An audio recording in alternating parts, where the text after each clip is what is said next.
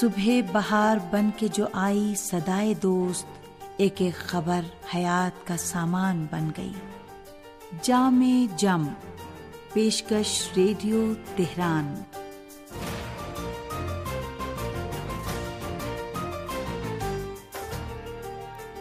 عزیز سامعین، محمد و علیہ محمد پر درود و سلام کے ساتھ دینی و اخلاقی معلومات پر مشتمل آپ کا پسندیدہ پروگرام جامع جم لے کر حاضر ہیں۔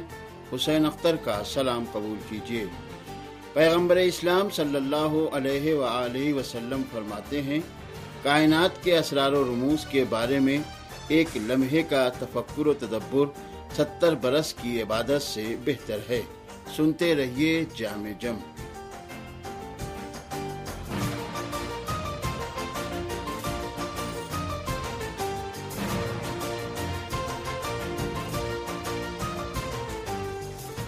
اسلام اپنے ماننے والوں کے گھر، خاندان اور معاشرے کو آسودہ اور پر مسرت دیکھنا چاہتا ہے۔ اسلام میں جہاں محبت، اخوت اور احترام و عزت کے جذبوں کو دلوں میں پیدا کرنے کی تعلیم دی گئی ہے، وہیں مسلمانوں کو ایسی تمام باتوں سے پرہیز کرنے کا بھی حکم دیا گیا ہے، جن کے باعث معاشرے کا امن و سکون، تباہ و برباد ہو جاتا ہے۔ محبت و پیار کے رشتے منقطع ہو جاتے ہیں اور باہمی خون خرابے کا آغاز ہو جاتا ہے۔ ان تمام باتوں کے نقصانات کو کتاب و سنت میں بڑی سراحت کے ساتھ بیان کیا گیا ہے۔ دنیا فانی کو سب کچھ سمجھ بیٹھنے والا انسان ایمان و یقین کے اجالے میں ان کو پڑھ کر غور کرے اور ان سے اجتناب کرے تو امن و سلامتی اور عزت و عظمت کے نرالے نمونے وہ اپنی آنکھوں سے خود دیکھ لے گا۔ اسلامی معاشرے میں جہاں انسانوں کے دیگر اعضاء کے ذریعے جنم لینے والے گناہوں نے قبضہ جمع رکھا ہے، وہیں زبان کے ذریعے پیدا ہونے والے گناہوں نے بھی اپنے قدم جمع رکھے ہیں، جس کے نتائج سے معاشرے میں نکھار کے بجائے تخریب کاری پھیل رہی ہے، جو معاشرے کو سانپ کی طرح ڈس رہی ہے۔ واضح سی بات ہے کہ گناہ کوئی بھی ہو اور کتنا ہی چھوٹا کیوں نہ ہو، اس کا ارتکاب بندے کو اطاعت و عبادات بجا لانے سے محروم کر دیتا ہے۔ اس کی نحوست سے انسان ذلت و رسوائی سے کار مزلت میں گر جاتا ہے۔ اسی لیے قرآن و حدیث میں حفاظت زبان کی بڑی تاکید کی گئی ہے اور بےحدہ گوئی سے بچنے کا حکم دیا گیا ہے۔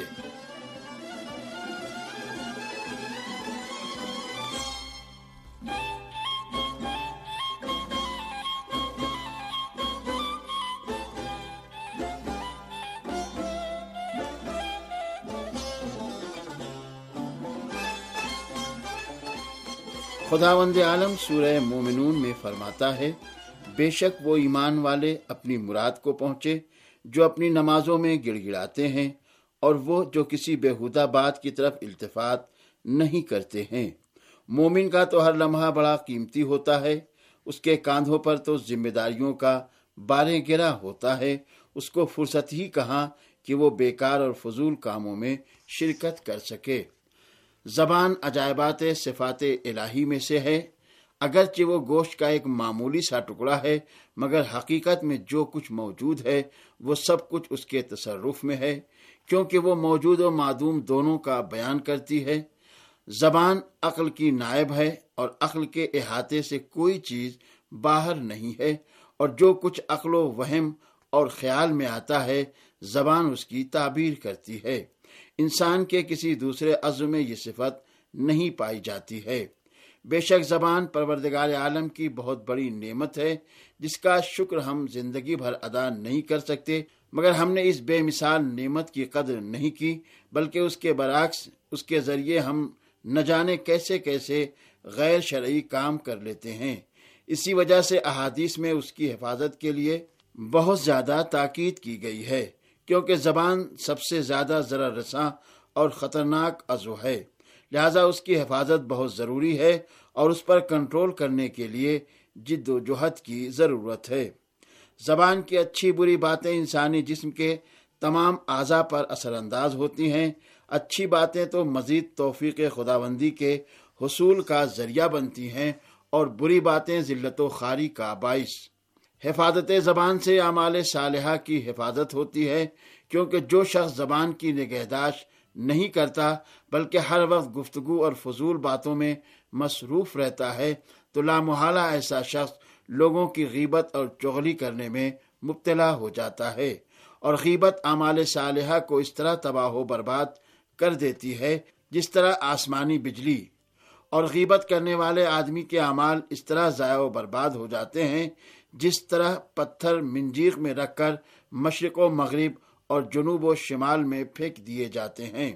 در حقیقت انسان زبان کی حفاظت اسی وقت کر سکے گا جب خاموشی اختیار کرے گا اور جب زبان کھلے ہی گی نہیں تو لا یعنی باتوں کا سوال ہی پیدا نہیں ہوتا۔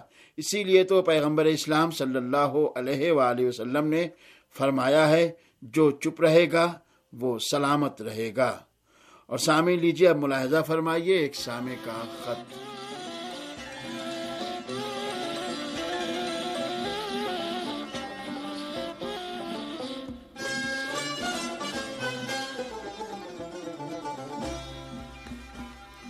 محترم جناب حیدر رضا آبدی صاحب، دال منڈی، بنارس، یو پی، ہندوستان سے واٹس ایپ پر لکھتے ہیں کہ ریڈیو تہران کی نشریات کچھ دنوں سے سن رہا ہوں، جو ہمیں اور ہمارے گھر والوں کو بہت زیادہ پسند ہیں۔ میں نے اپنے بعض دوستوں کو بھی ریڈیو تہران سے متعارف کرایا ہے۔ وہ بھی شوق سے پروگرام سن رہے ہیں۔ انشاءاللہ آئندہ تفصیلی خط سے پروگرام کے بارے میں بھی تبصرہ کروں گا۔ تمام دوستوں کی خدمت میں سلام عرض ہے۔ اور سامعین محترم، حیدر رضا آبدی صاحب کے شکریہ کے ساتھ اب پیش ہے ایک داستان۔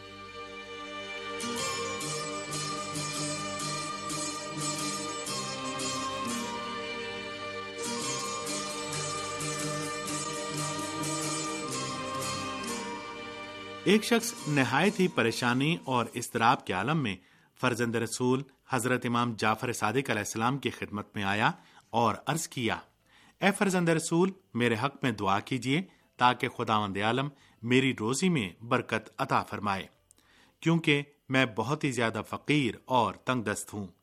امام علیہ السلام نے فرمایا، میں ہرگز تیرے بارے میں دعا نہیں کروں گا۔ اس نے کہا، اے مولا، آپ دعا کیوں نہیں کریں گے؟ امام علیہ السلام نے فرمایا، میں تمہارے حق میں اس لیے دعا نہیں کروں گا، کیونکہ خداوند عالم نے اس کام کے لیے راہ حل معین کی ہے۔ خداوند عالم نے فرمایا ہے کہ اپنی روزی کے حصول کے لیے خود جد و جہد کرو اور محنت کر کے رزق طلب کرو۔ لیکن تم چاہتے ہو کہ اپنے گھر میں بیٹھے رہو اور دعا کر کے روزی کو اپنے گھر میں داخل کرو۔